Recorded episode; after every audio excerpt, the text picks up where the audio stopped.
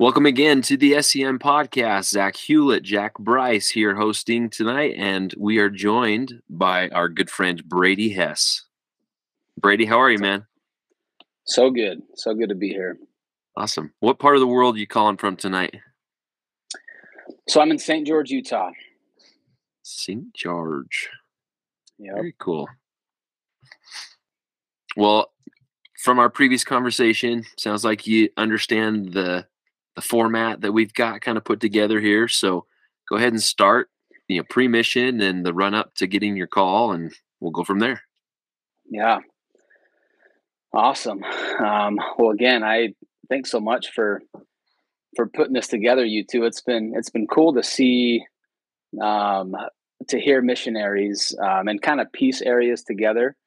Um, missionaries that I've heard of, I've seen in area books and whatnot, but uh, to kind of get their perspective and um, uh, areas that they served in and people that they brought into the church that I had no idea who who brought them into the church. So it's been it's been cool. So Yeah. um, but so okay, so pre-mission. So I grew up in Fremont, California, which uh, it's in the Bay Area, close to San Jose, uh, Oakland area, and um, I mean, my brother served a mission. Um, it was something that was always in the works for me. Um, and um, I've I've heard missionaries share their experiences of um, you know that they have had uh, times where they've had like this impression that they needed to serve a mission, or even youth that I've worked with recently who have who have kind of been on the fence. But I, I was never really that way. Um, I uh, my brother set a good example, and I just it was just something that was always in the works for me. And um, so um, got the call. I think I I think I was in San Diego at the time when the call came, and so I headed back home, I believe, to open it, and uh, nothing fancy. Had some cousins over that, that lived nearby, and um, open it up. And Scotland, um, it was it was a shock. I think um, I I had never known anybody who have who's ever been to Scotland, but um, I knew it as William Wallace in kilts, and that's that's really the extent of of my um, That's what my it is. knowledge of Scotland. yeah, that's it.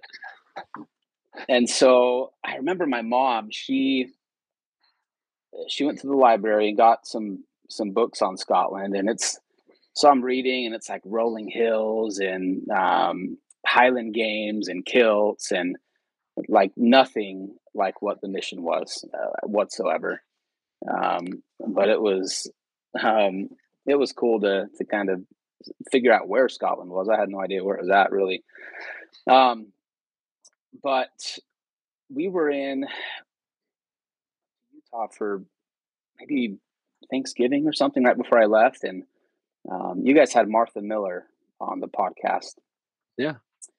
And she was living in my aunt's ward uh, at the time, and she had just returned home from the mission. And I went to her house and uh, chatted with her, and uh, she kind of gave me the lowdown on on Scotland. And I remember she she just raved about President and Sister Greens, just raved about him.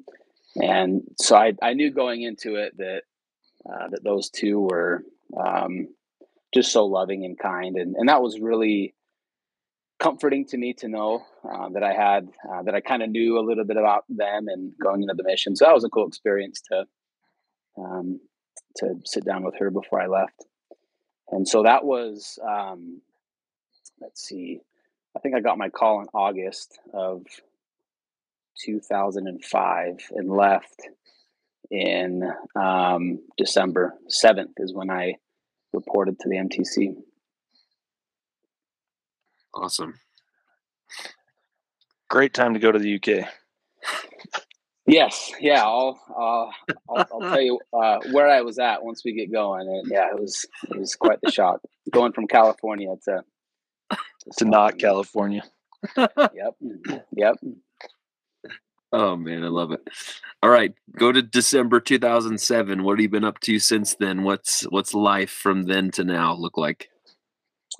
Yeah, so after the mission, um, I came home. I think it was December fourth. Is when I uh, is when I got home, and um, went to school. Uh, went to UVU, and um, I guess to jump back a little bit, I so I was into art, drawing, and so I thought you know graphic design would be cool to do uh, before the mission, and even on the mission, that I probably told a bunch of members that that's the path I was going to go, but um, and it was it was later on in my mission as I was able to spend some time with President Vereen's that I gained a love for business and like the entrepreneur in me kind of came out and so anyway I, I, decided to go into business and um, so I was studying business and um, I, I played soccer for them um, I played on the soccer team at UVU and um, I I uh, played competitive soccer before the mission and club soccer, and our high school team was quite good. Um, there were some guys that went and played professional soccer uh, after high school, and so I I enjoyed playing football in Scotland, um, and I could I could hold my own with. with that was one of my favorite memories of you. Is you'd introduce yourself, and then you'd play football, and they'd be like, oh my gosh, this is not a normal American. yeah, it was, it was, it was fun. Um, but yeah, so I, I was playing soccer. I was working, I worked at a treatment center for at-risk teenagers. And that was, that was awesome. I was up in Provo and, um, just some crazy, crazy stories. That's, that's for another podcast, I guess. But, um, but, but really good, um, life skills uh, that I learned from the mission that I was able to apply there. And um, and then I met my wife. She was teaching high school at Spanish Fork, and um, she was teaching history and government. And then she was coaching basketball with a friend, and that friend that she was coaching with, um, her husband was best friends with my brother. And I think I was the fifth wheel on uh, their date, and and she was like, you know what, I'm gonna hook you up with my friend, and I was like, oh whatever, and then uh, we went on a like a triple date, super awkward with my brother and his buddy, and but date went well, and after that, I I went home to my roommates, and I was like, guys, I just met my wife, and um, I'm gonna I'm gonna marry this girl, and uh, it took her about six months to come around, but she, she eventually did. So, um, and no, it was great. She uh, she paid off some student debt, paid off my car. She was my sugar mama. So nice, uh, well done. I highly highly recommend that. Um, let's see. Um, oh, so um, on the soccer team, uh, there's a a kid on the team from Japan. His name was Yuhei just a stud, super super good guy, and um, he was dating a girl uh, who was a member of the church. He wasn't a member, and um, I knew that he was taking lessons, uh, discussions from the missionaries, and and we would have talks as we were traveling, and um, he'd he'd come to me with um, just questions and and whatnot, and and I remember. I remember exactly where I was. I got a phone call from him. I was just leaving work and he told me that he was going to get baptized, and he asked me to baptize him, and um, and that was awesome, um, super cool experience. I didn't really do much other than you know just try to live the gospel and um, chat with him about the gospel. But uh, he ended up serving a mission in Australia, and I believe he's in Japan right now. Um, but That's cool. Yeah, just an awesome resource for uh, for his country, I'm sure right now. Um, let's see. And then my wife and I lived in Orem for a couple years, then moved to Lehi and lived in a um, kind of a newer, younger community, townhome community. Um, and so it was, that was fun. And we had two kids at the time. And then I, I was working, doing sales up in Salt Lake and um, quit soccer just because it was, I needed to become an adult and provide for my family. So um, that was that was hard to do, but it was um, it was the right thing to do. And then um, was working, and then a buddy of mine, uh, he came to me with an opportunity working with Vivint and um, on the wireless side, so uh, the internet side, and he was managing um, a, a, a, project that they were doing, and so he had me do it just part time on the side, and it was it was awesome. It was a it was a cool a cool gig, and um, so they were wanting to open up an office, uh, two different offices, one in El Paso, Texas, and the other in Albuquerque, New Mexico. And I talked to my wife, and it was like El Paso or Albuquerque, and we're like, nope, we're good. Um, pass, hard pass. and um, but eventually he he talked us into it and sweetened the deal a little bit, and uh, so we moved to Albuquerque, New Mexico. Um, that was in 2015 and um, a month. So we had a one month old baby that that um, our third kid. We moved out there, didn't know a soul, and things were going really well for us in Lehi, and we were pretty comfortable with where we were at. And a month to the day that we moved out there, my my buddy called me up and and he's like, "Are you sitting down?" and I'm like, "Oh crap, that's oh, never a good way to start a conversation." And um, he said they're closing down the the offices and uh, keeping things in in Utah, but closing the offices. And I was like, after a month, like you like you had to have known that something was in the works. And he felt horrible, and and I I kind of played it cool on the call. I was like, oh man, like it's not your fault. And um, but after I hung up, I just broke down. Um, it was devastating for me to to move my family, and I I couldn't go home and tell my wife um, just break her heart. But she was a she was awesome um, with it all, and we really wanted to move back to Utah, but but we felt like we needed to be there, and and it was looking back, it it was that job that took us to Albuquerque, New Mexico. We never would have went for anything else, um, but we needed to be there, so we were there for five years. Um, awesome, awesome learning experience, and um, we grew as a couple, grew as a family um, not having to rely on on our parents or other family members to to get by.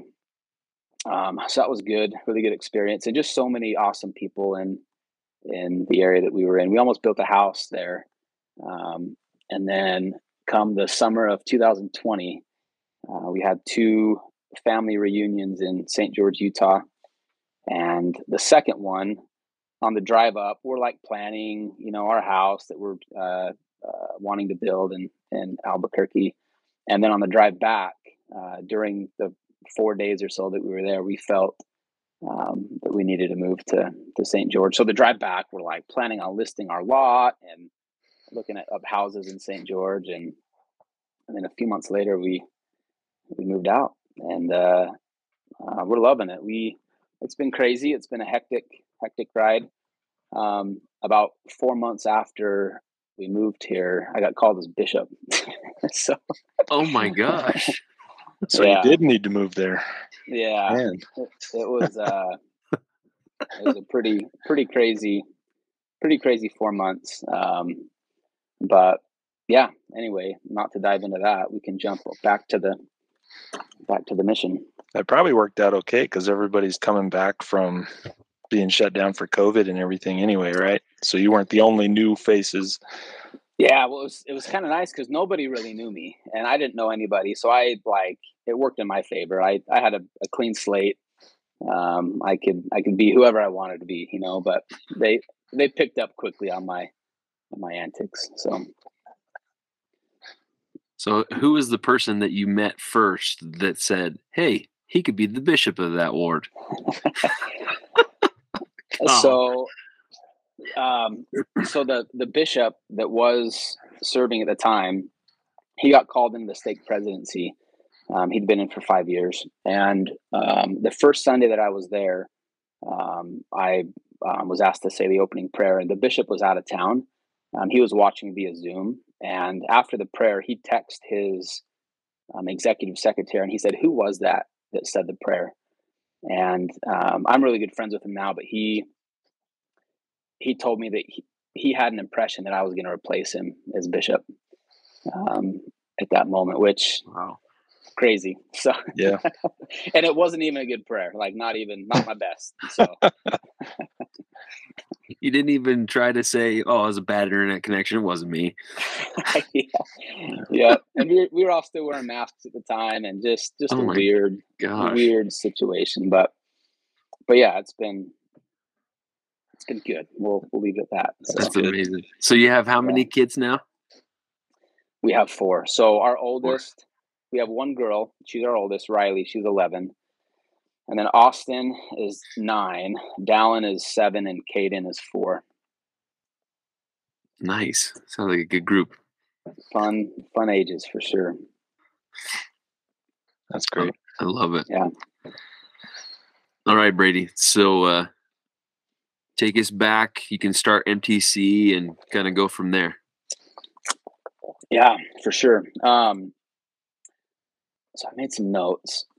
I'm gonna pull these up real quick. Um, the MTC was awesome. We had, um, I haven't gone back to look at um, how many we had, but I think we had 15 missionaries that went out in our group, um, which I've heard from others that, that they've had um, about that um, that went out.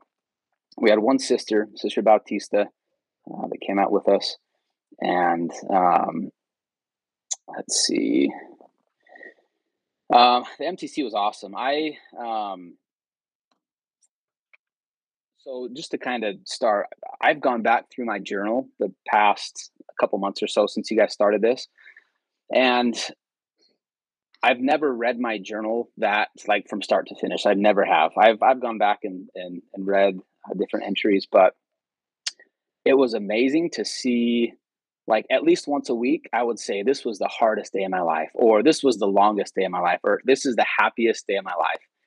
And to see the progression like every like as it got harder and but like at the same time i was more stressed out. And it was it was interesting to see how i kept repeating and saying like oh i had the longest day. I've never been so tired in my life or i've i'm just i've never been so happy in my life. And so um, I'm glad I was able to go back and observe uh, that progression uh, in the mission. And but going back to the MTC, um, and also if if I have any friends that are watching that that aren't that don't know the lingo, the MTC is the Missionary Training Center. Um, it's where we go before going out on our missions to learn what the heck we're supposed to share and talk about, and to kind of polish up and uh, make sure that we know what we're doing. Um, so our group we were told that we were the first group to go from it was like 19 days down to 15 days and they said that it was because they raised the mtc cost uh, was Oh. a reason that that we were told. Um, and i rem- and my uh my roommates were elder oliver elder gregerson and elder kilgore and elder kilgore was my um, he was my mtc companion he was awesome. He he was from San Diego, I think, and he'd only been a member for just a short period of time. Um, and I remember um, President Winwood. Um, he he sent a memo to all of us, a letter to all of us, and told us that we were the loudest, most disrespectful group he has ever had in the MTC. so, Oh, so I mean, I mean, take that for what it's worth. But um, we had fun, and I, I don't know if we were disrespectful, but we, I mean, we they never let us out to go exercise, or uh, so we had to let off our 19 year old energy somehow. He, pro- he probably Um, had that letter that he sent out every single transfer. Totally, for sure. Yep, yep. I don't remember getting it. Maybe my companions did or something. um, yeah, I, I went through my journal and I read that. I, I thought it was funny. But then on the flip side of that, we had a neat experience. It was it was probably one of the last days.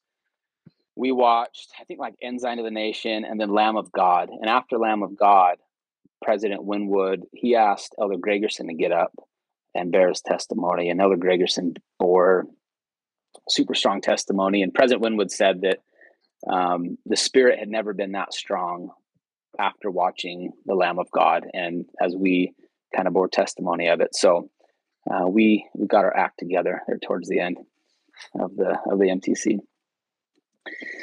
Um, and Elder Christofferson came. Um, I think he was in the presidency of the 70 at the time, and he came with his wife and son.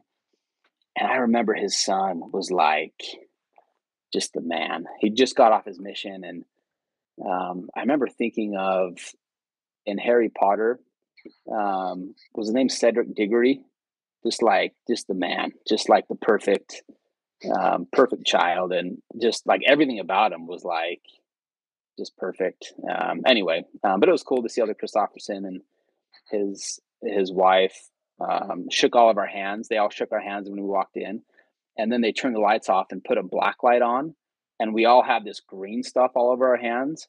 And she put some substance on her hand just to show that how dirty our hands get as we shake people's hands.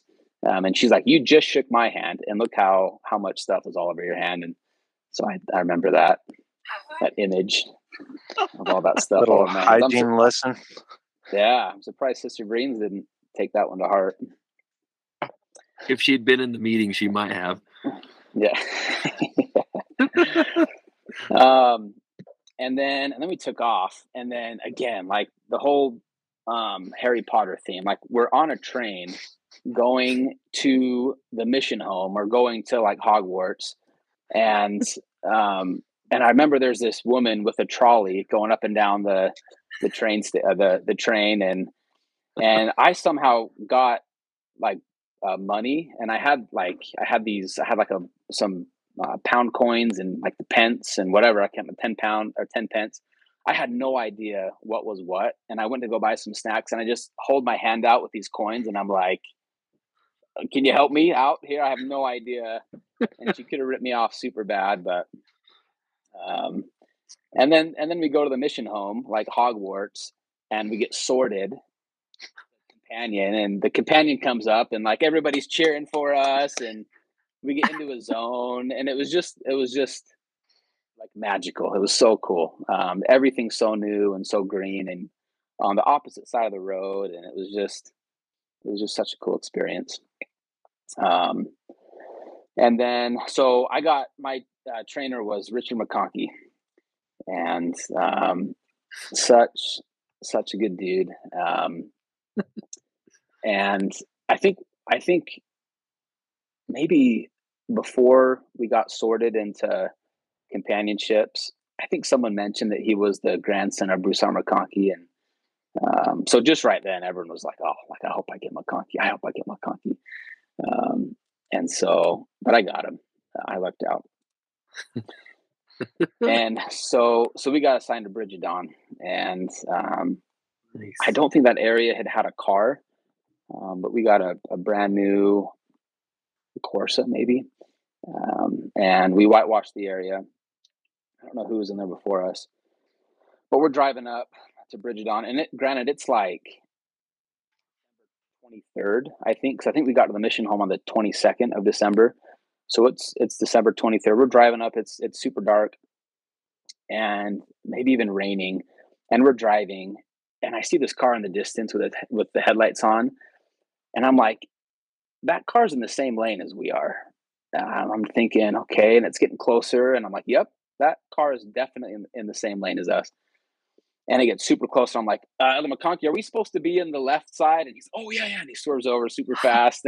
Oh, no. Oh my god.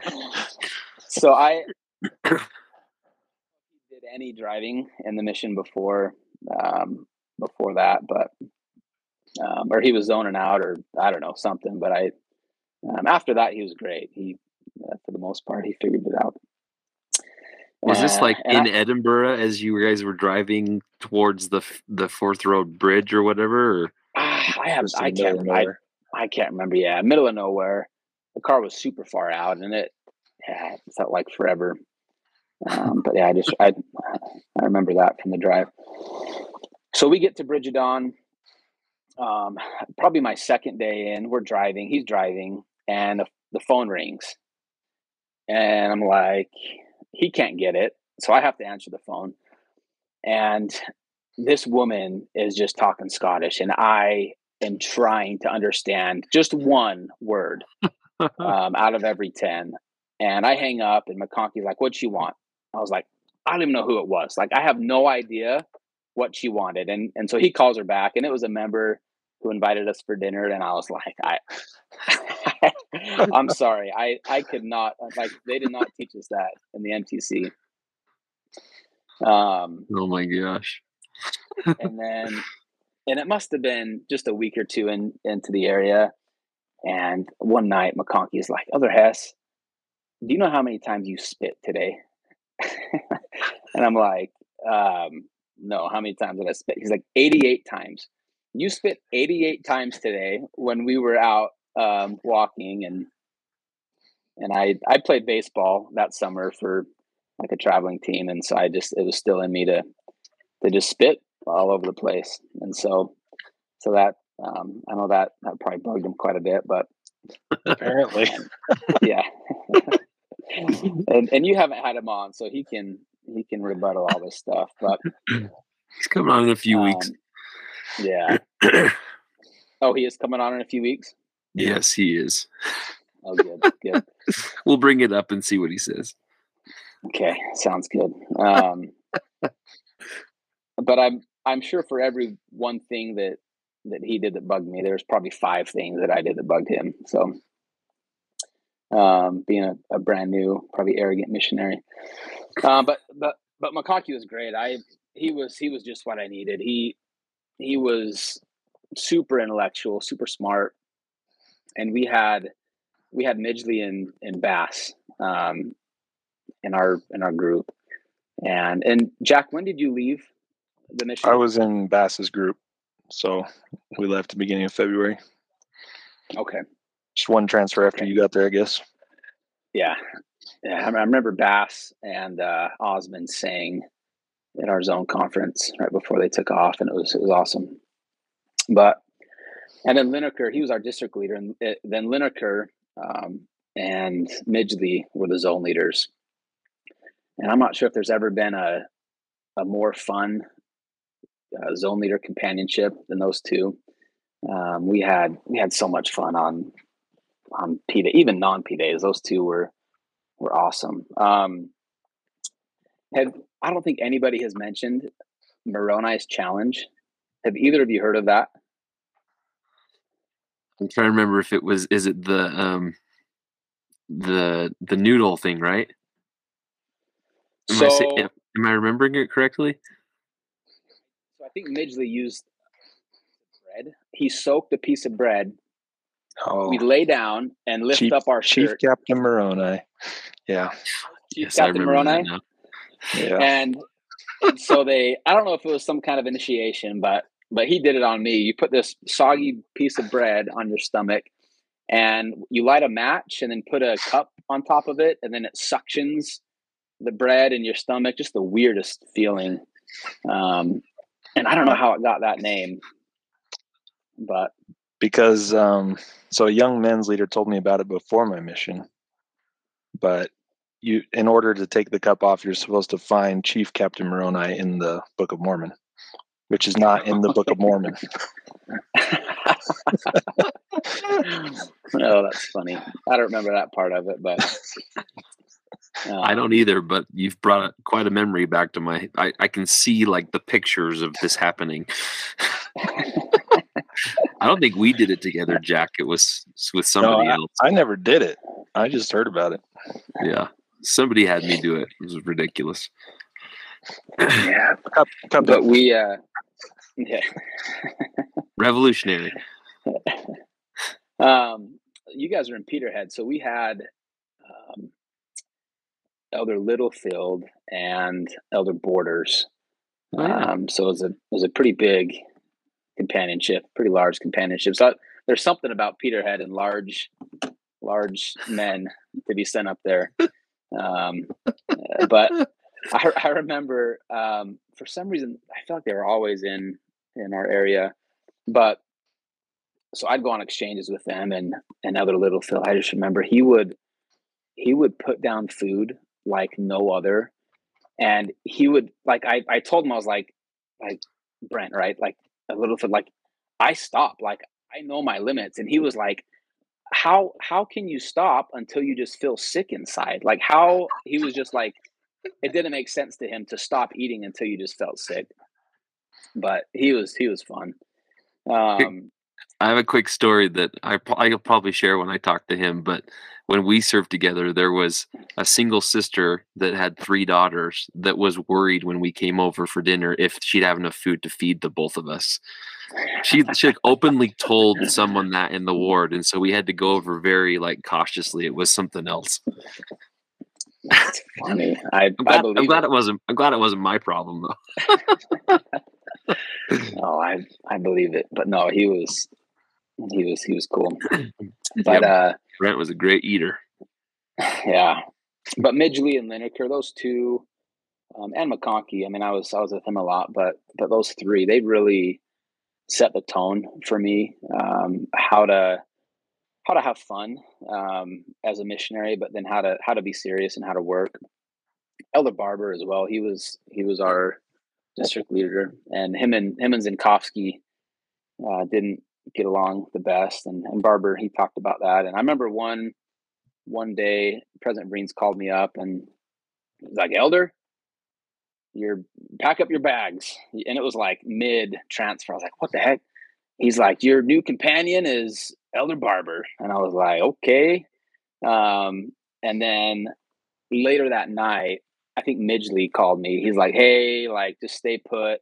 Zinkowski doesn't want to doesn't want to move, and um, so like, okay, whatever, uh, that's cool.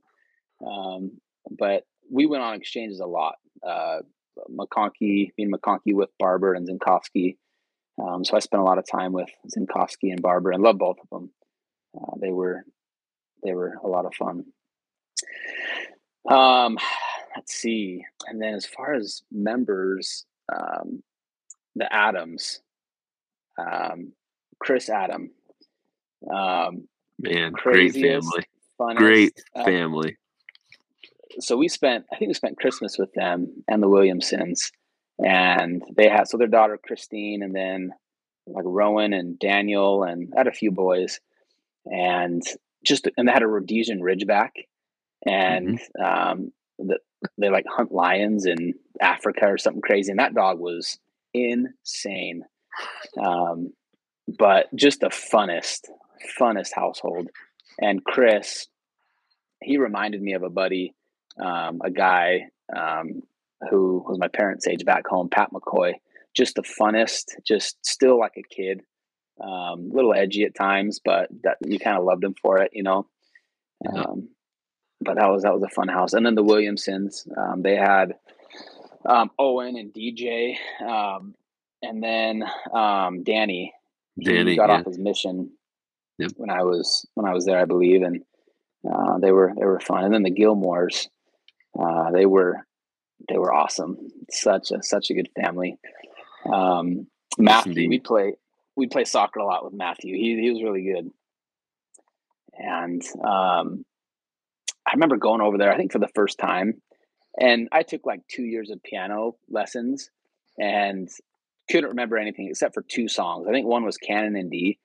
And I go to the Gilmore's house and I'm like, all right, look at this, guys. And I play like a lame version of Canon in D. And they're all like incredibly gifted um, uh, musicians and singers. And, and then, like, I think for the next 15 or 20 minutes, they were all like going to town on my piano and singing. And I just put me in my place with my lame Canon in D attempt to impress the family.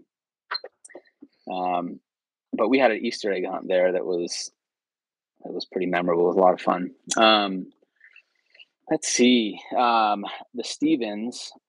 Um, I think I think one of them was English. Um, with the wife, uh, they were an awesome family. The Cattells, I think Brother Cattell was the ward mission leader at the time. Um, and then Brother King, he's been mentioned, uh, the the kilt shop owner. Oh yeah. Um, yeah, um, he he had a super nice Jaguar that he'd take us to church and every now and then, and it, was like either take public transportation or have Brother King take us in his super expensive car. So that was nice. Um, and then so we had a recent convert in uh, the ward. His name is Greg Sinclair, and super intellectual guy he'd been baptized, I don't know, maybe two months before we got there. And I remember him and McConkie would have these discussions, like um, talking about theology, just like deep stuff. And it was like my nap time. These two would just have at it. And I just, I was, I was lost. It was like super warm in his flat. And I, I would, I would just doze off. I had nothing to add to the conversation. um, but but he after a couple months um, i remember noticing a change in him where because um, he'd come with us to joint teaches and then um, he kind of dog us with appointments and uh, not be uh, super solid. And and then one day we went over and he'd been drinking and smoking with uh, his his flatmate and just denouncing everything.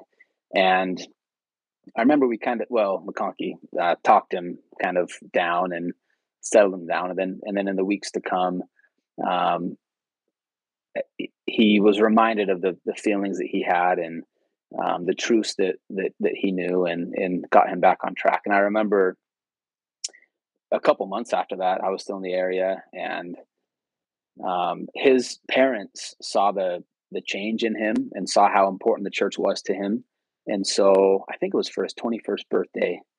Uh, they bought him a plane ticket to Salt Lake City so he could go oh, see conference. That's yeah. cool. That's amazing. Yeah. Yeah, it was it was cool. But yeah, Greg and I've I've I haven't kept in touch with him, but um, I hope he's doing well. But he he was he's a stud. Um, and then so McConkie left. I don't know where he went. And then Elder Ford came in, Jason Ford, and we hit it off immediately. Um, Midgley trained Elder Ford, I believe, and um, kind of prepped me on what to expect with with Ford. Um, but but yeah, just like instantly we were best friends, and um, and still to this day we, we keep in touch, um, keep tabs on one another, and um, we had a challenge uh, the six weeks we were together to read the Book of Mormon from start to finish, and we did, um, which I think was good, really good for the both of us. Um. Uh, oh, and then um, these two sisters have been mentioned um, Sister Mead and Sister Hutton. Um, and Zach, I think you knew Sister Hutton. She was the hoarder in in Aberdeen. oh my gosh! Yes, indeed, I've been there, done that. Yep. but just she was awesome. Her and Sister Mead. Sister Mead was like an energizer bunny, um, and those two were just so faithful and had us over all the time, and and uh, fun fun to be around. Um, oh, and I so I I went on a cruise um, over the summer, and I I don't know how I got talking to this guy, but I think I maybe he I saw something on his shirt, and I was like, "Are you from Scotland?" And he's like, "Yeah." I was like, "What part?"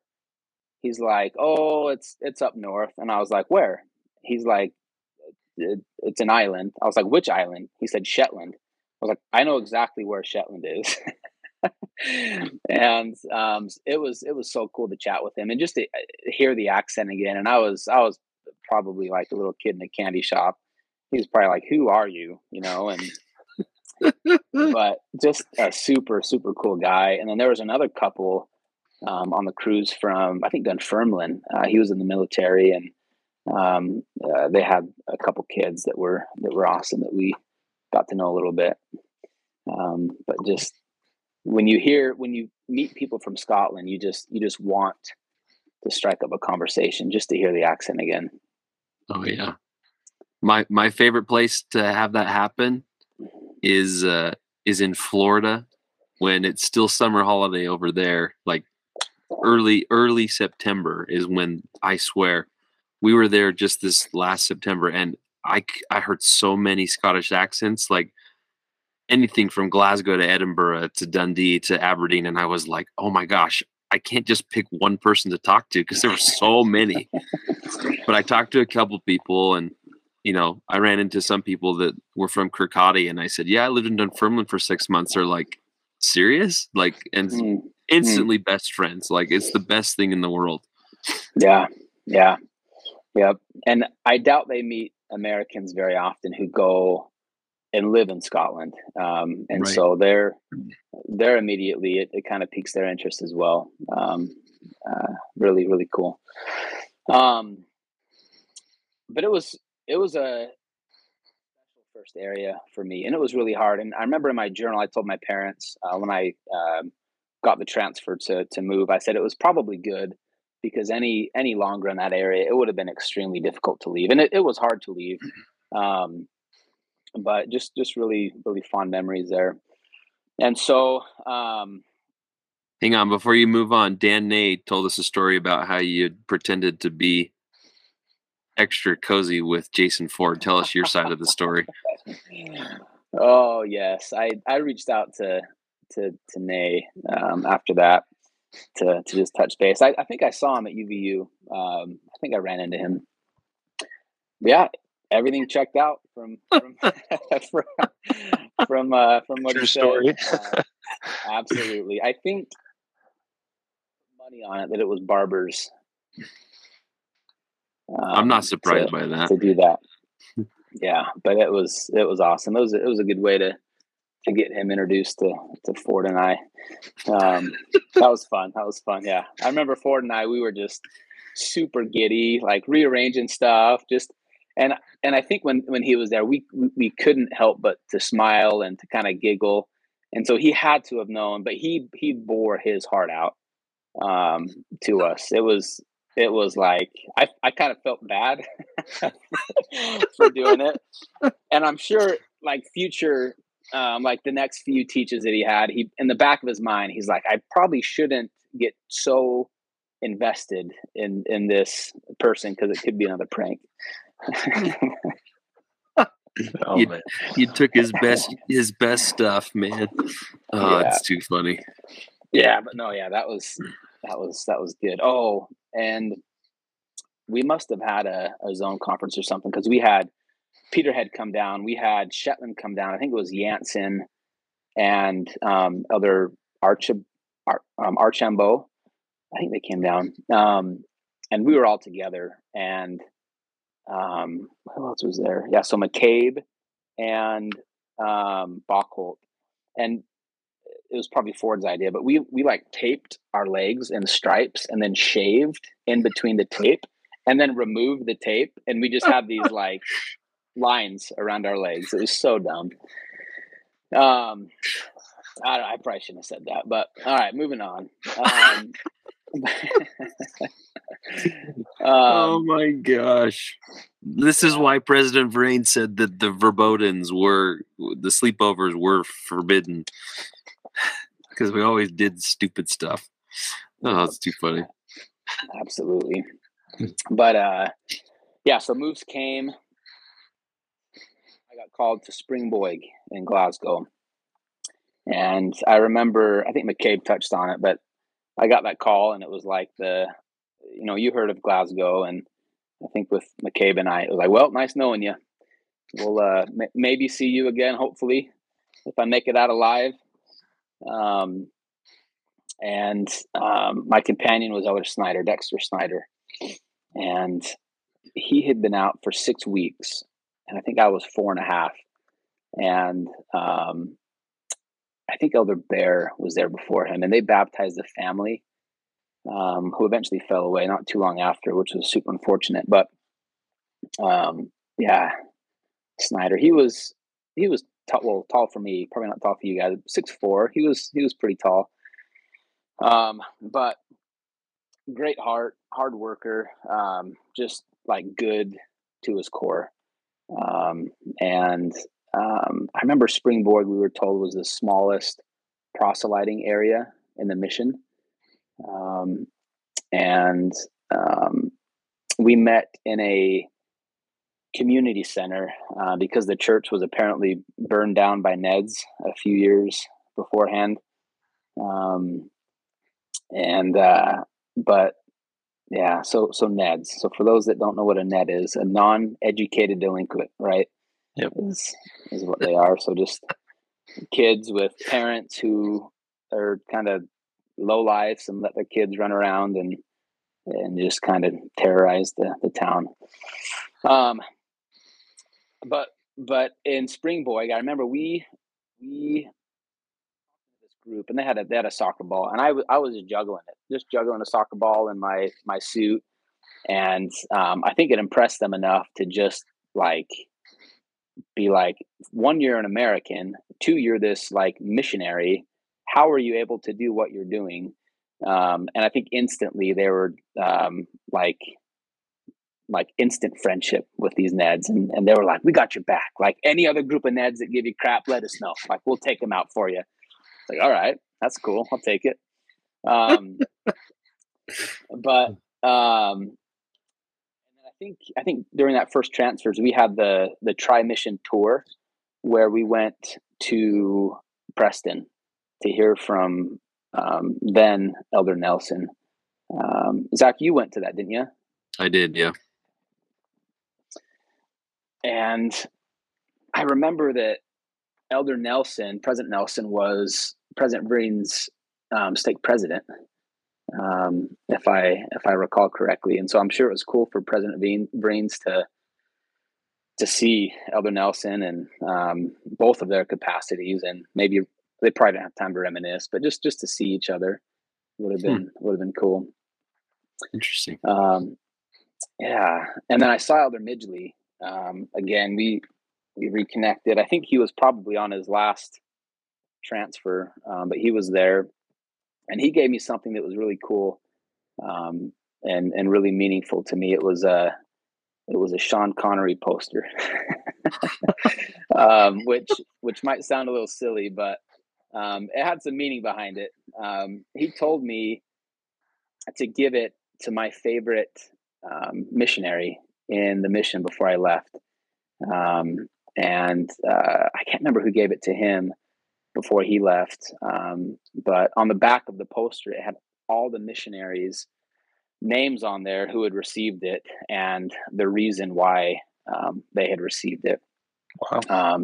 and it also said that the poster must stay in the mission until the work is done. So I I I'm curious if that poster is still floating around. I'm I'm sure during Hammer time it got burnt to shreds. but uh, took the words cool. right out took the words right out of my mouth. Yeah, but uh, um, if I remember later, I'll I'll tell you who I gave that poster to. Um, we'll we'll add some suspense to this episode.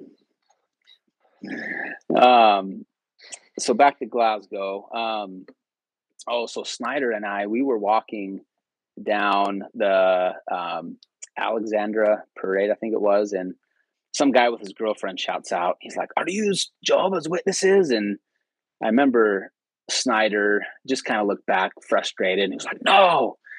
And then it couldn't have been more than five minutes later. We were walking back, um, and then this guy he'd been drinking. Um, he wasn't a, a Ned per se. He was probably mid 20s, so a little older. Um, he's walking towards us, and you could hear his girlfriend say, uh, "Don't try and act tough," and trying to like hold him back. And then he walks up and basically clotheslines Snyder in the face, um, who, by the way, was like four inches taller than me. So I, I don't know why he went after him. Um, so I tell Snyder to keep walking, um, and told this guy that we don't we don't want any trouble, you know. And as we're walking away, he he's coming at us again, and I, I look back and he's reaching for something, and I'm just like Snyder, run, like go, go, go, go, go.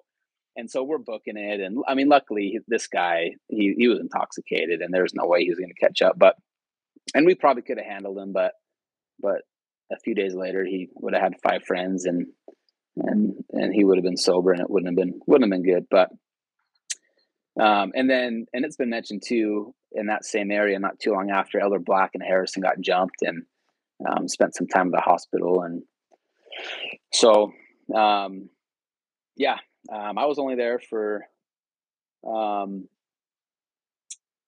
three months. I thought it was six weeks, but then going through my um, my journal and Hewlett, I have some some stories um, that I came across in my journal with with you.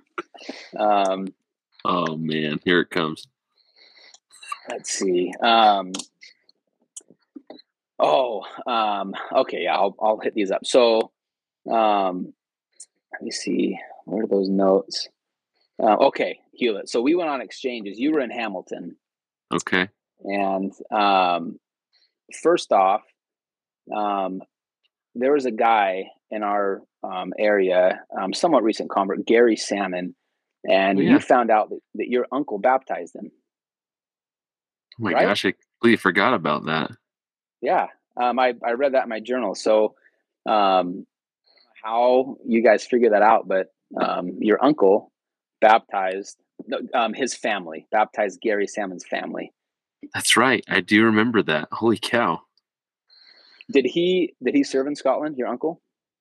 Yeah, so um it's actually not my direct uncle, but he's uh my my mother's cousin's husband. But I knew him well enough as a family member that uh when I went to Scotland, he was super excited for me.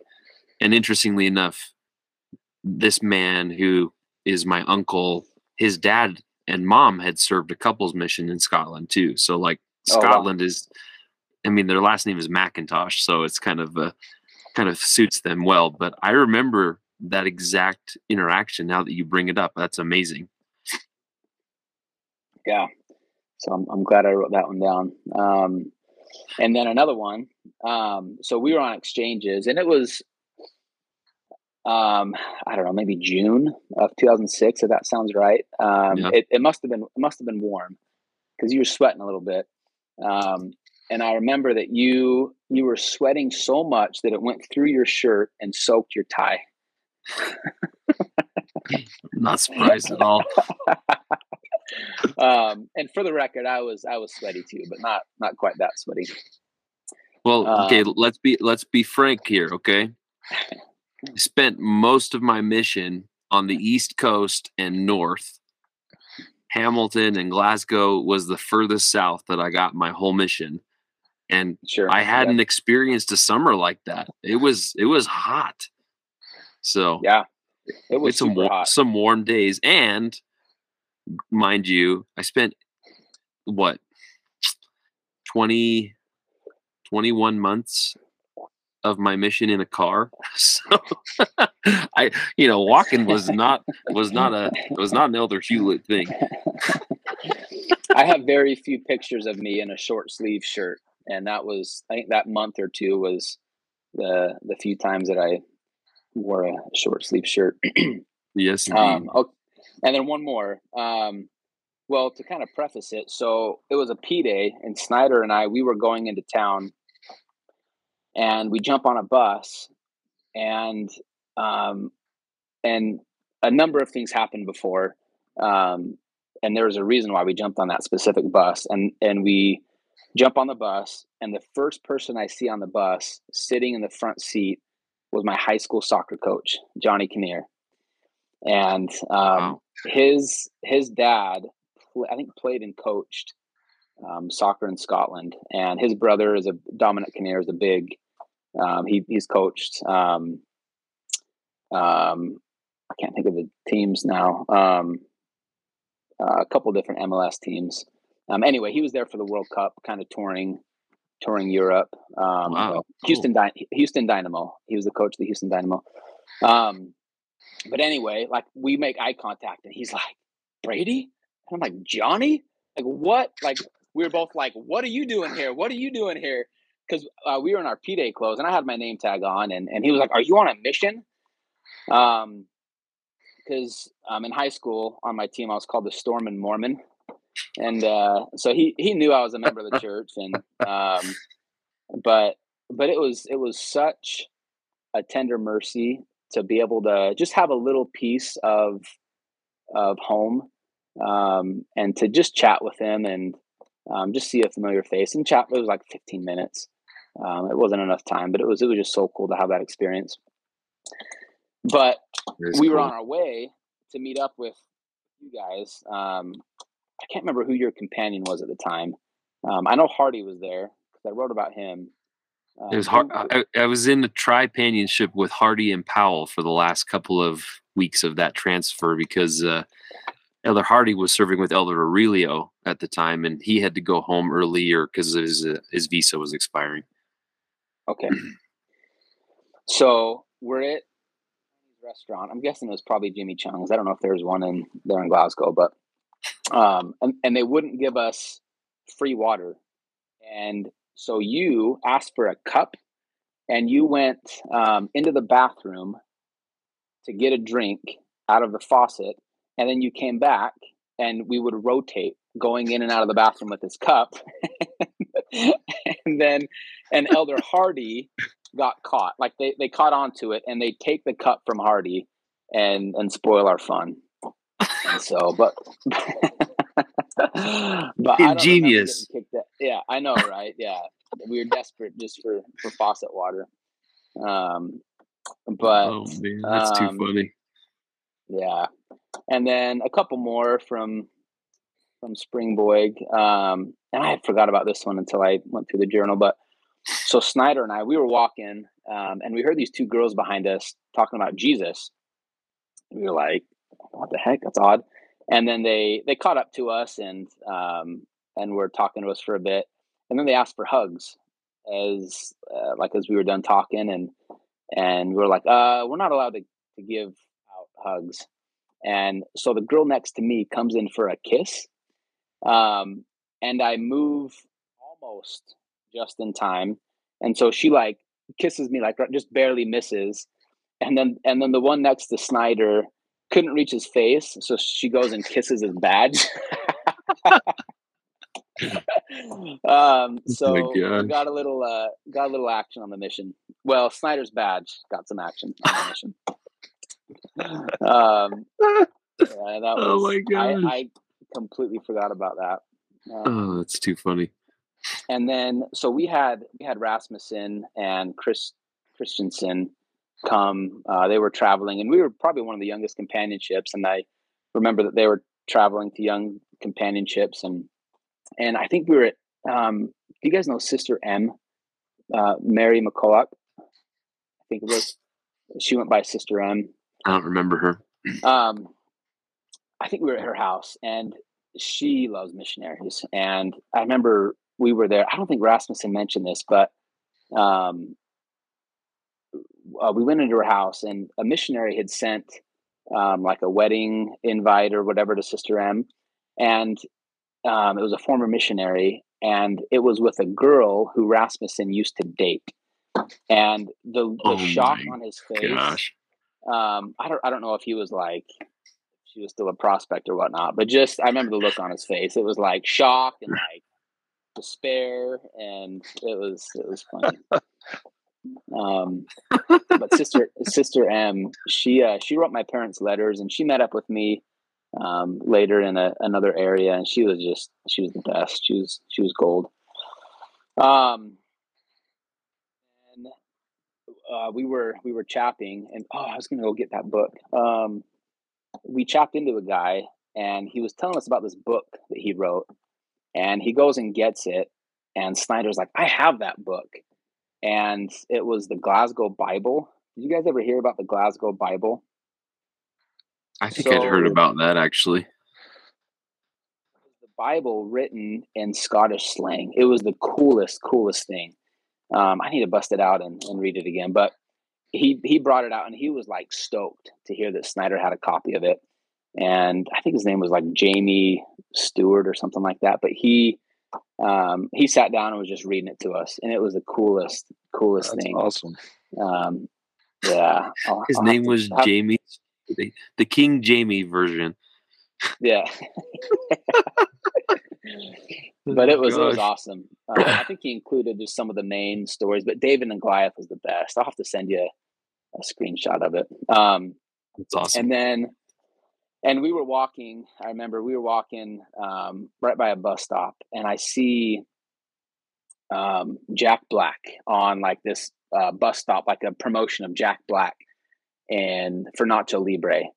And i had heard about nacho libre because my cousin um, directed the movie and I, I, had heard about the the filming of it in like mexico and um, and because uh, he did um, Napoleon Dynamite, which was like a massive success, and and I had heard about Nacho Libre, and I wasn't quite sure like what it was about. And then I see this like billboard um, on a bus stop, and I see Jared Hess, and I'm like, Snyder, like that's my cousin. Like he he did that movie, and I'm like, like anybody, anybody, like that's I'm related to this guy.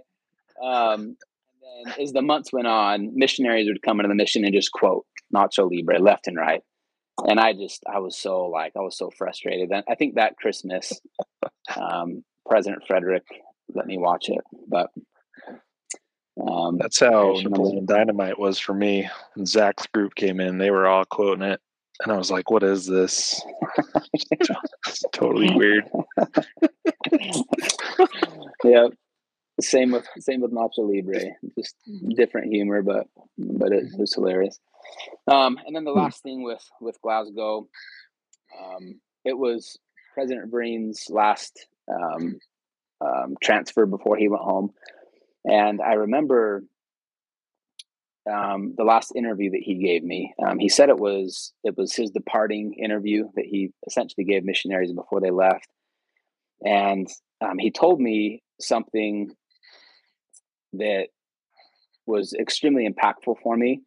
Um, he said that um, I am getting emotional for this. He said if if I didn't become an assistant to the president, I wouldn't be living up to my potential, and um, and that can go a couple different ways, right? Um, as a as a 19 year old um, arrogant kid, um, it can kind of get in your head a little bit, but um, it instilled in me a confidence that I didn't have, um, a confidence that I needed um, to kind of step up and um, elevate my um, ability to be an example and and um, kind of cut the the immaturity out of out of the mission. And um, President Breen's had a way of leaving you better than how he found you, whether it was in in interviews or um, or zone conferences. Um, he had a way of boosting your confidence when you were in his presence.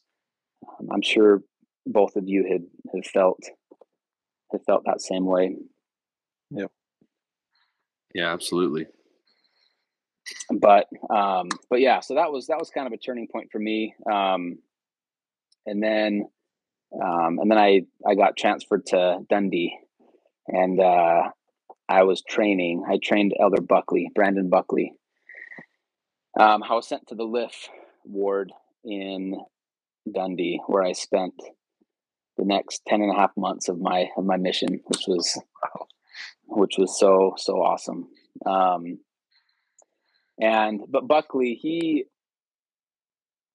he was um, he was so willing, um, such a great attitude about the work, and um, really, really love my time serving with him, and I, would love for you to get him on to maybe share how awful of a trainer maybe I was, and I, I don't know, but we were together I think for three months, um, and we had we had Elder Peacock as our district leader. Um, I think Peacock was a he's a fan favorite. He's uh, such a such a good guy. Um, uh, so that was fun. I think he was with Elder Luke's at the time, but uh, that was a fun district. But in that area, we had Eileen Turnbull and um, Nessie. I can't remember her last name. Um, and I didn't know that. So Poland, uh, Doug Poland, he talked about these two. Apparently, he brought them into the mission, or he brought them into the church. Um, uh, and these two ladies were gold. Um, they would buy groceries for us every week. We went there I can't remember what day of the week, but we would go to um, Eileen's house and she would have groceries for both of us. And every other week, um, they would give us each 10 pounds.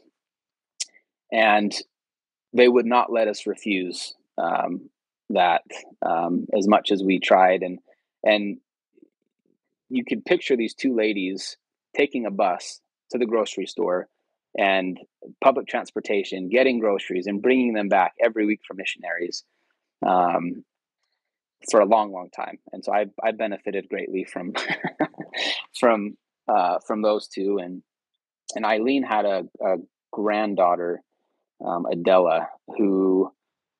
Um, and I think this is kind of when member missionary work started to transition a little bit. And if and and we spent some time with with Eileen in her house to to teach her and and if, if we would have been out knocking doors a ton, we we might have missed this opportunity to to get to know her granddaughter. But Adela, um, she um, was not interested really in in our conversation. But as time went on, we first built a relationship with her, and then eventually she uh, began to take the the missionary discussions, and we eventually were able to baptize her. And and her sister as well, Tanya. Um, I don't know if she ended up getting baptized. And then Adela's other sister, I remember she came not interested whatsoever, um, kind of against, I, I think. And then um, I think she asked one question uh, one week, and that question led to a 45 minute um, first discussion. And so, um, yeah, so Eileen and, and, Nessie were just, they were just rock stars. Um, and Eileen helped bring Adela into the church. And I think Eileen passed away a few years ago. Um, but just great examples of, of member missionary work.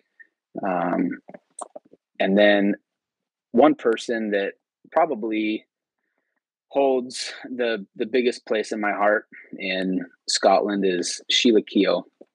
Did you guys have a chance to to know the Keoghs? Yes, indeed. You were yeah. probably there after Ben went on his mission, right? Yeah, so he um, he left on his mission. Um, I don't know how long into when I was there, maybe just a few months, three four months. But yeah, he came uh, to joint teaches with us, and he was he was ready to. to oh my gosh, so ready! Unbelievable young man, and their yeah, family was he, so much fun. Yeah, uh, I mean, there were probably times where we were on joint teaches and questions would be asked, and uh, Buckley and I were like, uh, "Ben, you want to take this one for us?" but That's yeah, so he, good. He was awesome. I remember um, he was on his mission uh, just first out, and it must have been I don't know Mother's Day or Christmas or something. And he he phoned home, and and I walk in the door, and she was talking to him, and she's like, she's like, "Other Hess, someone wants to talk to you," and so I got to chat with him for for a few minutes on his mission, and it's pretty cool. such a good dude, and yeah, he's. Um, I've met up with him in um, in Utah. Um, it's been a number of years, but he's been out here, and I've met up with him and his wife and kids. Um, but Sheila, she she was my missionary mom. Uh, she calls me her boy, um, and I remember um, so they have 10 kids. They had nine kids when I was there. They had one kid after I left. And so their house was just, it was just the best. To, there was always stuff going on.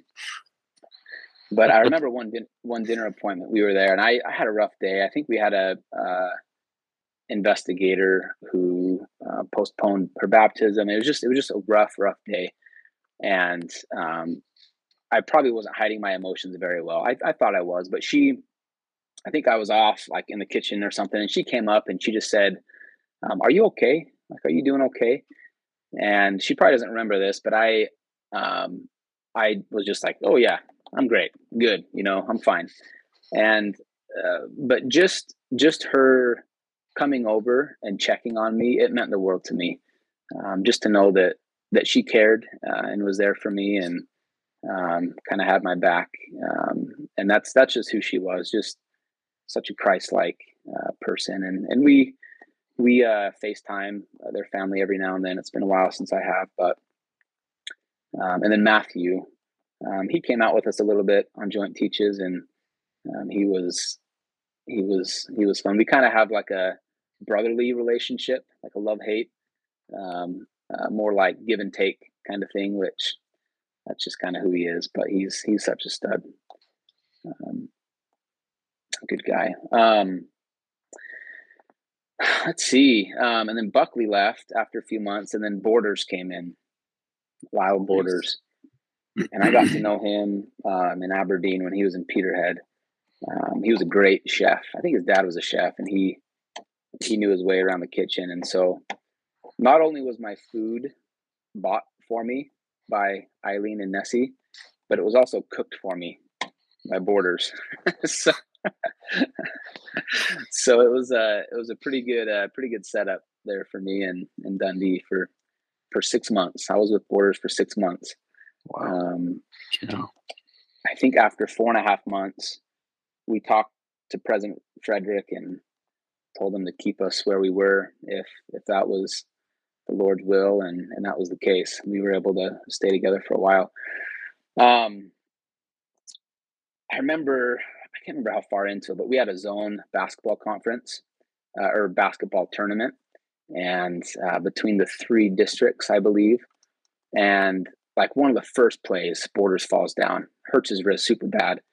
Um, we ended up keep playing, but that night we after our visits and whatnot, he's just like, "There's something wrong. My wrist hurts." So we went to A and E um, pretty late. Um, turns out he broke a bone in his wrist. Um, had to get it casted the next day, and so we had to call a member at like eleven forty-five to come pick us up. Uh, Mark Veal. Either of you know the Veals? Mark Veal. I remember the name. I don't remember his face though. Yeah, it's a shame. He's such a such a good dude. Um, and uh, but yeah, so Borders was in a cast for a large part of our time together. Um, oh, and then I wrote a I wrote a letter to Arnold Schwarzenegger on my mission. I'm not sure how many people can can say that, but um, he was the governor of California at the time, and um, I was asking him to obtain um, reciprocity for California uh, driver's licenses in the UK.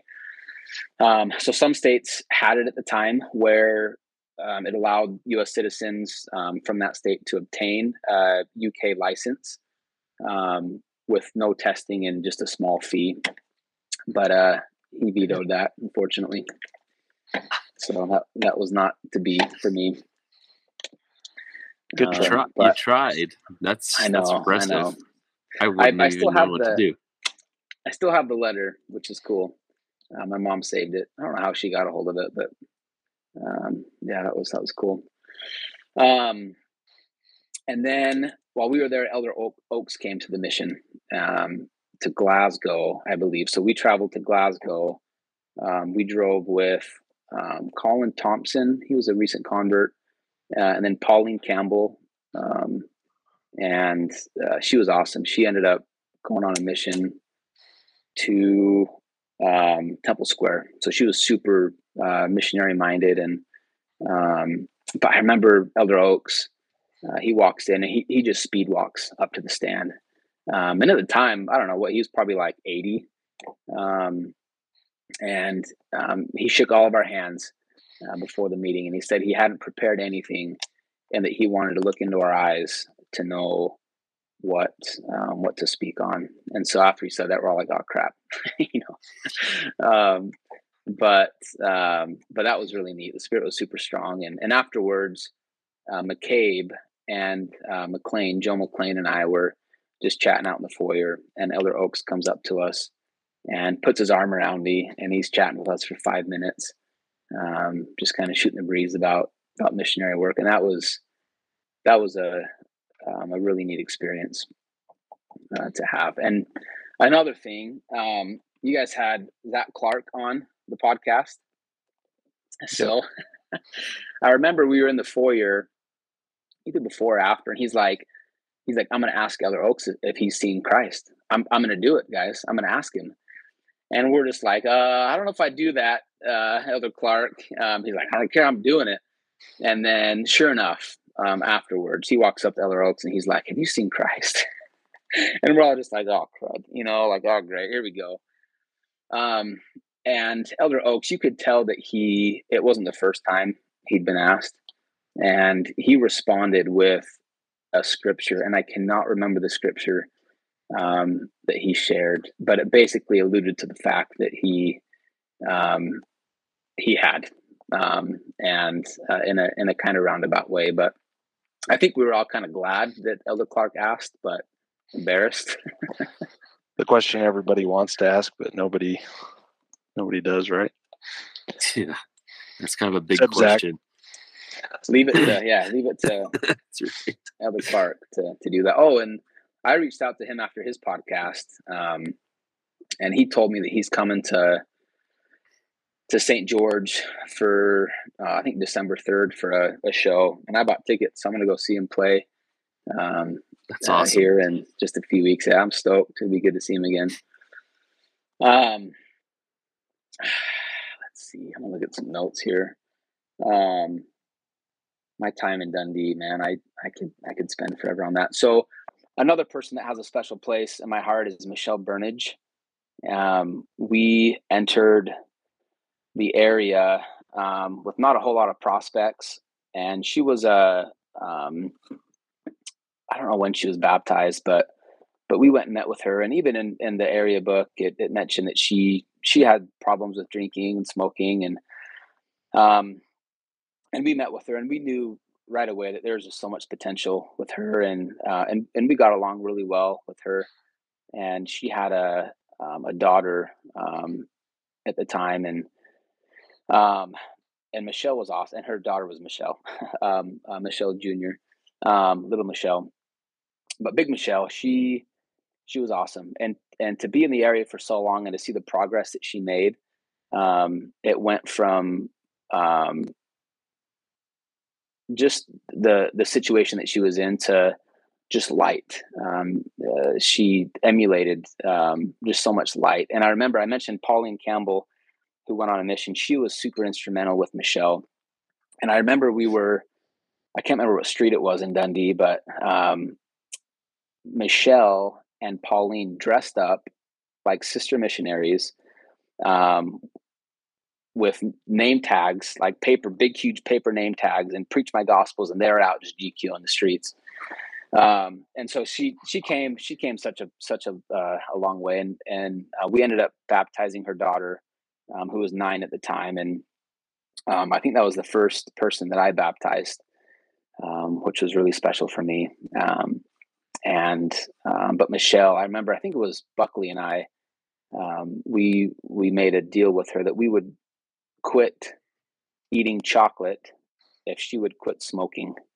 Um, and we were pretty much deprived of everything else. So chocolate was the only thing that we could think of to to quit um, in our in our life. But she was awesome, and she had an upstairs neighbor, Debbie, who um, every time we went, Debbie was just gone. She d- wouldn't even make eye contact with us, and and gradually that turned into you know saying hi um, sticking around a little bit longer um, and then to the point where where we were teaching her the the lessons as well um, and she ended up getting baptized um, as well and she had three daughters that just awesome um, and debbie um, we found out that she was fostered for a time by a family in the ward when she was young the campbells dennis and Avril campbell um, Pauline's parents, and um, so they instantly had that had that connection, and and I think it was beneficial for her to have grown up in their home um, and to kind of feel just just the spirit, and um, uh, she kind of had that um, in her favor, which was awesome. Um, let's see. Um, what else? Um, so I was able to go visit Michelle just before I left the mission, and um, she she had kind of fallen back um, into her old ways. And I can't remember who I was with, but it broke my heart to see her um, in the situation that she was in, and I I broke down just in front of her, and um, just to see her to see how far she came, and then to see how how um, uh, kind of where she was at. It was it was super hard to see. Um, but I mean that that life is tough. You know, you have you're surrounded by friends and family who don't live the same standards, and it's just it's a tough cycle to um, to get away from. Um, oh, and also Debbie, um, they had a friend who came over one night, and the friend was dressed to party. I think on a Friday night, and was a little startled to see us there.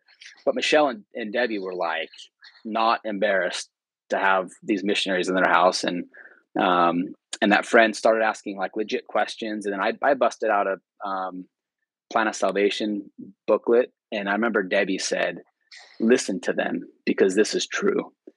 And it was it was just such a cool experience to be in an area for so long to see the progression um, that they had. And um, and yeah member missionary work was it was off and running at that point. Um, we basically treated members like investigators where we came up with a, a teaching plan where we would teach them the lessons um, and extend them invitations and um, just strengthen the um, the the member missionary zeal in the area. Um, and we had we had two little girls that we got invited to their birthday party. Um, that they're two twins, and their parents told them that they they could invite two people each, um, and so they chose to invite the two missionaries that were serving in the lift ward at the time. So we went and had a tea party with um, Rosie and um, Katie, I think. Um, and it was Elder McLean and Goodwin who were serving in Lift at the time. Mm. Um, and we had we had a lot of good good fun with them. Um, and and at the time, especially over Christmas, I remember President Frederick told us to to be in the homes of members to build that trust with them. And so that's exactly what we did. Probably a little too much. Um, but um, so the Keoghs, the the the Veals. I mentioned Mark. Um, I think he might have been in the state presidency at the time, or maybe maybe shortly after. But he was a cop, and just like such a stud, such a good dude, um, and his wife Angela, and they have four four daughters. Um, and then Blair and Mark Anderson. Did either of you get to know Blair and Mark? Yep, I knew. Uh, I know Blair. Yeah, Blair pretty well. He he married one of the gals, one of the young women from Joanne. I guess the YSA's from uh, Aberdeen. So yes, I know Blair. Yeah, um, he's the bishop, I think, right now in the Lift ward. Oh, cool. Um, but he was the ward mission leader at the time, and I remember. Um, um, probably shouldn't tell a story, but um, so we were on a teach. I think him and Mark were with us. I remember, and um, about halfway through, I think Mark noticed it, and Blair was sitting with his legs open, and he had a just a massive hole in his jeans in his crotch. And to go along with that, he had a hole garments in the same spot. Jeez Louise. So after the teach, I think Mark told Blair what what was up, and uh, I don't think that investigator progressed very far after after that peep show. But, um, oh, but yeah, no, those, those, two were awesome. They're both married. I think Mark's got a ton of kids. Um, but he, I think he married someone from Sweden. That sound right? I, I don't know. Maybe. That's a good question. Yeah.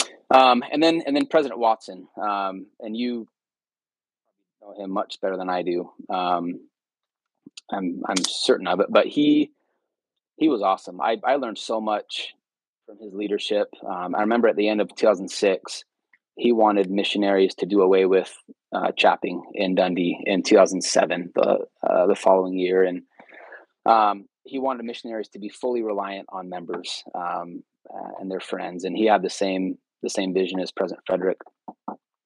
Um, and I remember during a stake priesthood training, he challenged all of the Melchizedek priesthood holders um, to bless the um, patriarch of the homes that they were assigned to home teach um, and give them a specific blessing um, to have missionary opportunities. Um, and so that was, and he's he's a mission president in where at like the Netherlands or. I think it's I think it's actually in Holland. Okay. So I'm sure correctly. he's I'm sure he's doing great things out there. But yeah, he I loved President Watson, his leadership.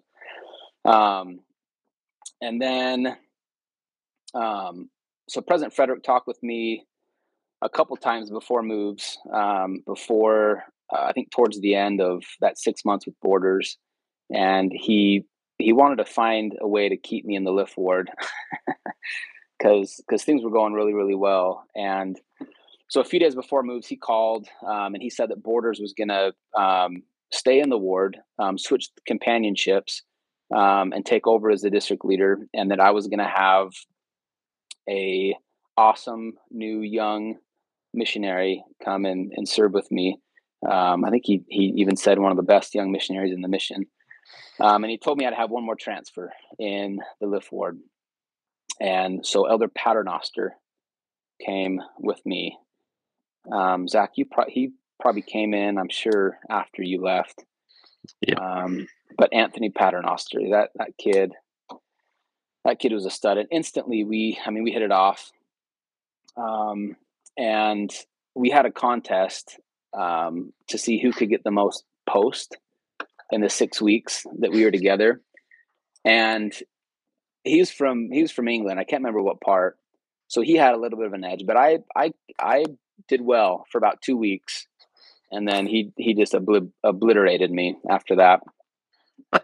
um, but um, oh, and then we the the the Keoghs live just a few blocks away from us, and uh, we were walking back late one night, and um, kind of up a hill, and then around the corner was our was our flat, and we see these Neds just looking over the corner, um, and we're like, ah, that's odd, and then all of a sudden, just a massive group of Neds come sprinting down this hill, like right towards us, and I remember there is like like girls and boys, and there was this girl in high heels, and she lost the high heel, and she's just like running and down the hill right at us, and and we we book it to the other side of the of the street. And luckily they ran past us and there was a another big group of neds on like around the corner and they they just they went at it. And so we just locked ourselves in our flat and um just called it a night. So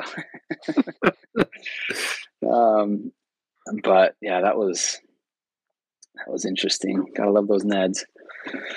Um but yeah, with with Elder Paternoster, um, it's such a it's such a team effort uh, within the the companionship, and it's it's so people facing that it's hard to separate who you are from what you do, um, and it it's also hard to separate who you are from how you're doing, and uh, you got to have um, that co- cohesion within a um, companionship. It's um, you can't do missionary work well if that cohesion isn't isn't there in the companionship. And I was fortunate to have companions where we that cohesion was there, um, and it was it was easy to focus on the work and not get too uh, distracted with the little things that spitting 88 times to bug your companion or, or whatever it might be. Um, but um, yeah, that, to kind of finish up in Dundee, um, Paternoster and I, we, we set a goal to teach 40 lessons one week. Uh, we've been close a couple times. And I remember President Frederick called us on Sunday um, to see if we were close, to see how close we were. Um, and uh, we hit it. Um, I remember, and I think um, I can't remember how many joint teaches we had, but within that um, that that lift ward. There was just so many awesome awesome members willing to to help out, and I I know I missed I missed so many awesome families. Uh, the Clancy's, um, Campbell's, Keogh's, yeah, but um, but all good things must come to an end, right? um, my time in in Lift was was over. I think after nine months, um, I was with Borders for six months. The ward uh, before moves, the Sunday before moves, saying, "I'll go where you want me to go." Um, and the next Sunday, I was back in the ward, so they uh, they couldn't couldn't get rid of me. Oh, and Bishop Roy. Um, did either of you know the Roys? I can't say that I knew them though. Oh, okay. Anyway, yeah, he he was awesome. He was he was a good bishop. Him and his family. Um, but anyway, moving on. I could talk about that area forever and ever, but um, Frederick that another great missionary would come in and um, and and continue the work there, and it was Elder Kilgore, Colin Kilgore, who was my MTC companion, and him and him and Paternoster did did awesome work there. They they I know they had a number of baptisms that next transfers, and so it was good for him to kind of come in and with a fresh fresh perspective and fresh spirit. So then I I was moved all the way to Bingham Terrace um, in in Dundee. Up the road. Oh, jeez.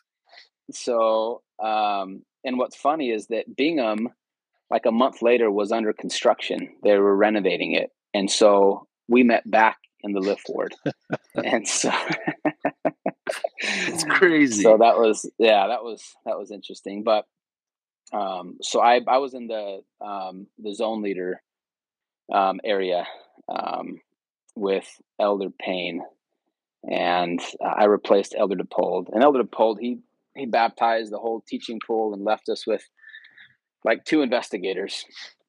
Um, but uh, but yeah, Elder Payne was awesome. He he taught me the ropes. Um, sorry, I got to charge my my stuff here. Um, I wasn't as prepared traveling today. Um, yeah, he he showed me the ropes with with being a zone leader, and he had a good mix of of being serious, but also um, knowing how to relax and have fun. Um, Zach, did you know uh, Elder Payne? I didn't know Elder Payne. I think he came, No. Or he may have been in other areas of the mission while I was up north before I went home. Okay. Yeah, he was from Canada.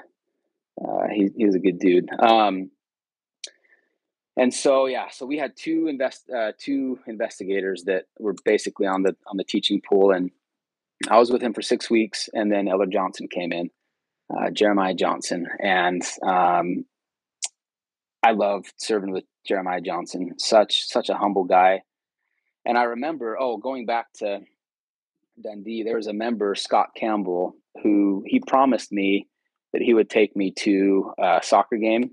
Uh, Barcelona was coming into town uh, to play, I think Dundee FC, and Barcelona at the time had I mean, Thierry Henry, Ronaldinho, Messi, um, Iniesta, and Zach. You, I mean, your your hoodie there. You're uh, you follow the, the the Premier League, yeah.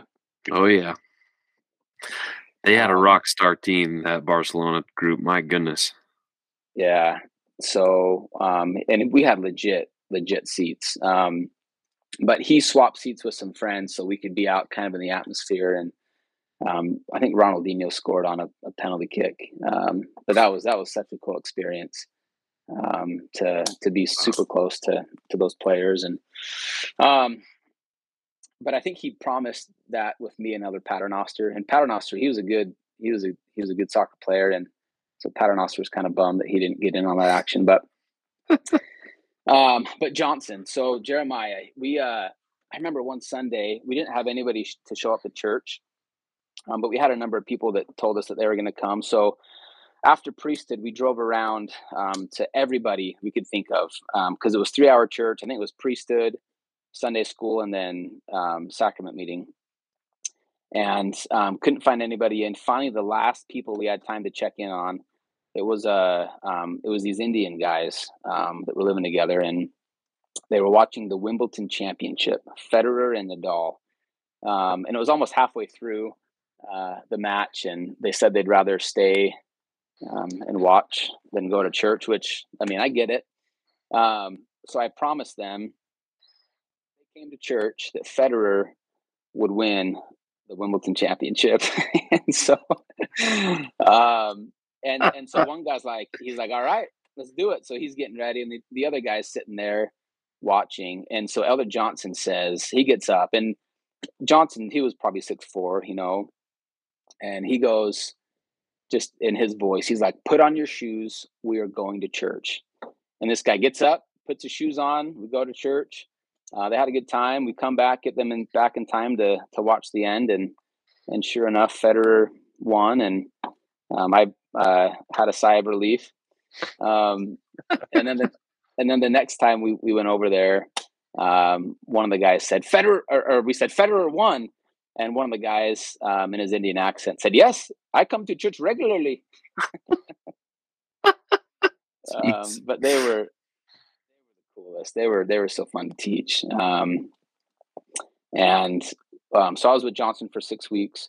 he left. By the time he left, we had um, seven people committed to baptism um, in that area. Um, and so Elder Payne and I went to work after DePold, just baptized everybody. And um, so we were able to kind of boost up that teaching pool. And then, and then in comes Elder Paternoster again um, to my life.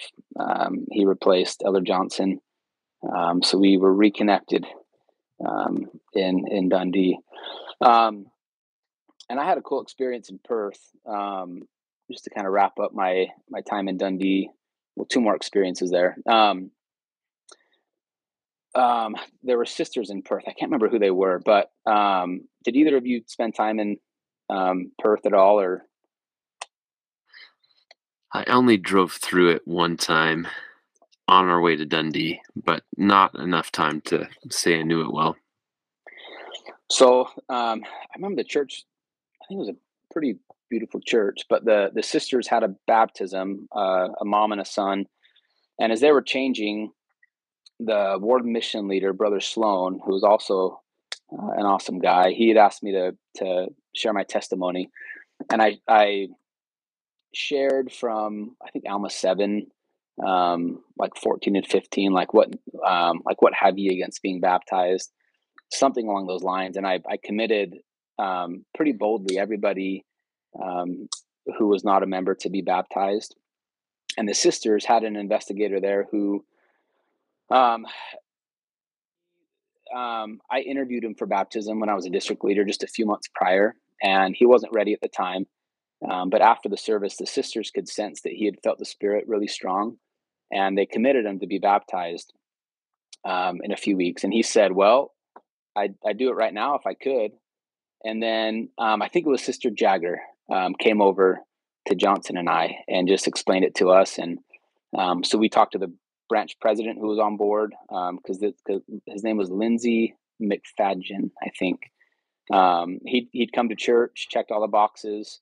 Um, we talked to President Fredericks. It was getting kind of late. We drained the font um, and had to refill it. Um, and I brought a backup pair of clothes for, I think, a young man baptized, um, did the, the baptism before. And I brought a, a spare um, uh, baptismal clothes. Um, and so that was that was a blessing. So I was able to baptize Lindsay um, that night. Wow. And um, and I remember, oh, and Elder Johnson interviewed him um, right before. Um, and then after the baptism, um, he got up and he bore his testimony. And he said that all he needed was a witness and an invitation. Um, and that was motivation enough to to get baptized. So that was really cool. Um, that is cool. And then, yeah. Um, let's see. Um, the Nicholsons, uh, kind of short um, family that had like four, three, four boys. Oh, Fisher talked about them breaking their um, foosball table. You remember that? Yeah. Yes, I remember the story. I don't. I don't know them okay, personally, okay. but yes. Okay, so the Nicholsons, yeah, we we we got to know them pretty well. Mark, two weeks before he left on his mission, I we were playing soccer and I I elbowed him in the nose. Pretty sure I broke his nose. Um, so he left on his mission with a with a busted nose. felt so bad. felt super bad. Um, and then um, so uh, Paternoster and I we we had I think we had 10, 10 investigators scheduled for baptism um, uh, right towards the end of our time there. Um, and then after oh sorry one last one last story there um, there was a there was an investigator at that baptism um, of Lindsay where I baptized him, and her name was uh, Rhoda Mackay, um, and she was she'd been investigating the church for two to three years, and um, I can't remember who I went with um, to meet with her. I think Perth might have turned into a an elder um, area, but I was with somebody teaching her and she knew the church was true, but she had no desire to quit smoking. Um, and the lesson was going really, really well, and and the spirit was really strong. And um, this was probably the the most bold I've probably ever been in my life. um, I basically commanded her in the name of Jesus Christ to stop smoking.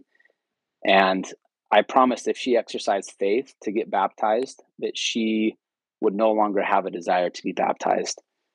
And um, I remember, yeah, yeah, yeah, uh, yeah, yeah, no, yeah. Sorry, it's been a long day. No longer have a desire to smoke. Yeah, thanks for catching that. Um, and I remember a couple days later, uh, the missionaries uh, they're called and said that she she smoked. She tried to smoke, but she threw up because um, it was such a disgusting taste in her mouth. Um, she no longer had a desire to smoke within wow. days, um, but it was it was still a struggle because she had an urge to smoke, but every time she tried, she would throw up. It was it was amazing. that same that same sort of promise was made to my great grandfather when he was preparing to go to the temple and be sealed to my great grandmother. He had been smoking really? since he was eight years old.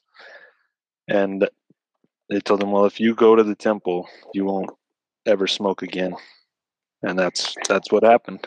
So really. Wow. Amazing. Yeah, that's that's awesome. And I, I think I power I of covenant baptism. Yeah, absolutely. Yeah.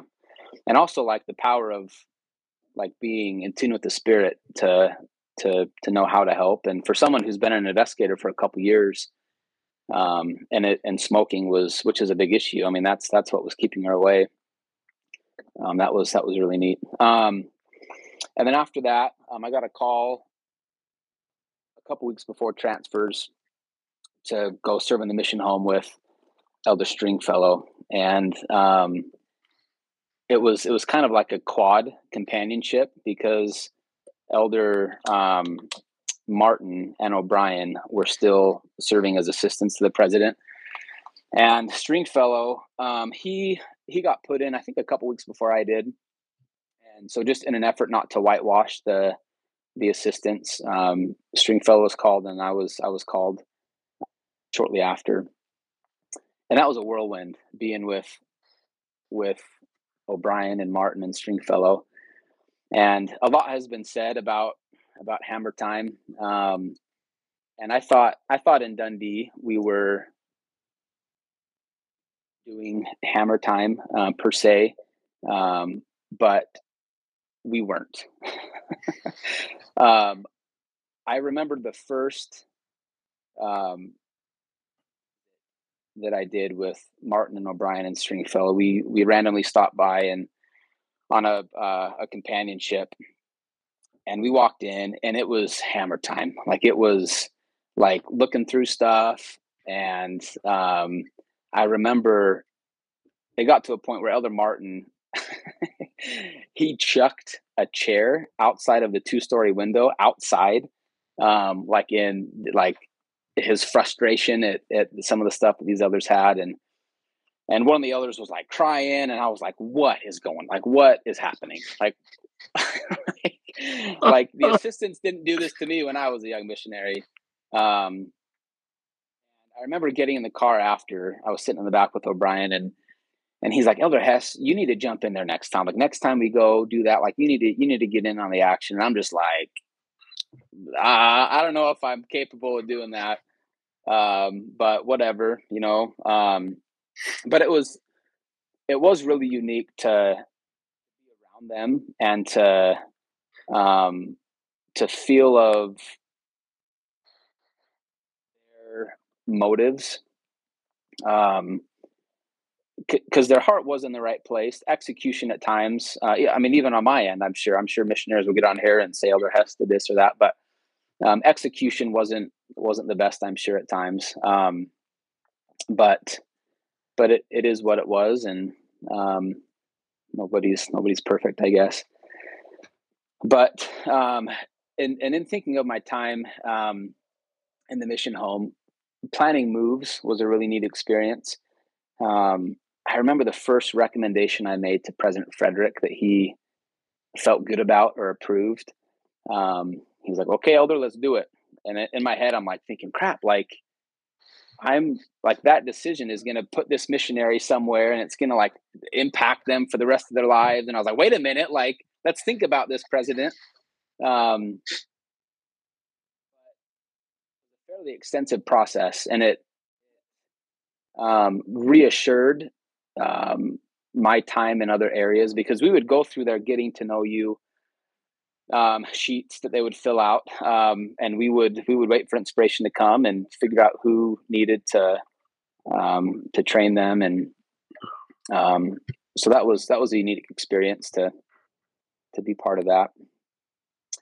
Um, and I loved counseling with President Frederick. And I, I remember going through my journal, and I had forgotten about this, but he, President Frederick, had this vision to convert other churches congregations. It was like a, a vision slash dream slash hope that he had. Um, and i remember he told stringfellow and i about about that um, and how he wanted us to start that process of uh, like converting the pastor and then having the pastor convert these con like starting with small congregations and i mean nothing ever really came of it but it was just cool to kind of see where his mind was at and I, I doubt that ever made it out to the to the masses of the mission um, but uh, but yeah i mean that was my time in the uh, in the scotland edinburgh mission. Very cool. And who did you give the poster to? Oh yes. Um, anthony paternoster got it Yep. He uh yeah, we we served twice and um I mean, yeah, it, it was it was he was such a such a good dude. You got to have him on. You got to get him on the podcast and have him share his experiences. Yeah, anyone that you're still connected with. I mean, obviously, it's a pretty easy invitation to uh, say, "Hey, I was on the podcast. Listen to it and consider being on it." Let them know because we'd love to have him. Um, I mean, just going through the list of the people that I wrote down that you've mentioned, we've barely scratched the surface. So there's plenty, yeah. plenty of opportunities, and uh, we're not going away anytime soon. Yeah, so. absolutely, love it. I would. Um, I think I mentioned a few, but um, uh, McKay Lynch, he was out in my group, um, and I served with him towards the end. Have you? Do you have him on the the schedule? I've reached out I've reached out to him in every facet that I have, and I've not heard back from him, including finding his telephone number and calling him, and he has not responded. So, okay. it, if you're in touch with him, hey McKay, come on the podcast. I ran into him at Cold Stone a number of years back, but yeah, he, I mean, he was another fan favorite, just such a good dude. And Colin Kilgore, get him on. I'd love to hear from him. And Joe, Joe McLean, Devin Goodwin. Spent a lot of time with them in in Dundee. Um, but man, even I mean, yeah, I, I know I've spent tons of time, but even just just so many so many memories that have have come back um, to me in the last just couple months. And so, thanks so much for for giving us this platform um, and and even I mean, just this. Uh, it's probably been almost two hours, which is crazy, but um, just so many memories in the past couple months, which have been been really helpful for me, um, especially right now with um, just the weight of of life. Um, it's been it's been good timing.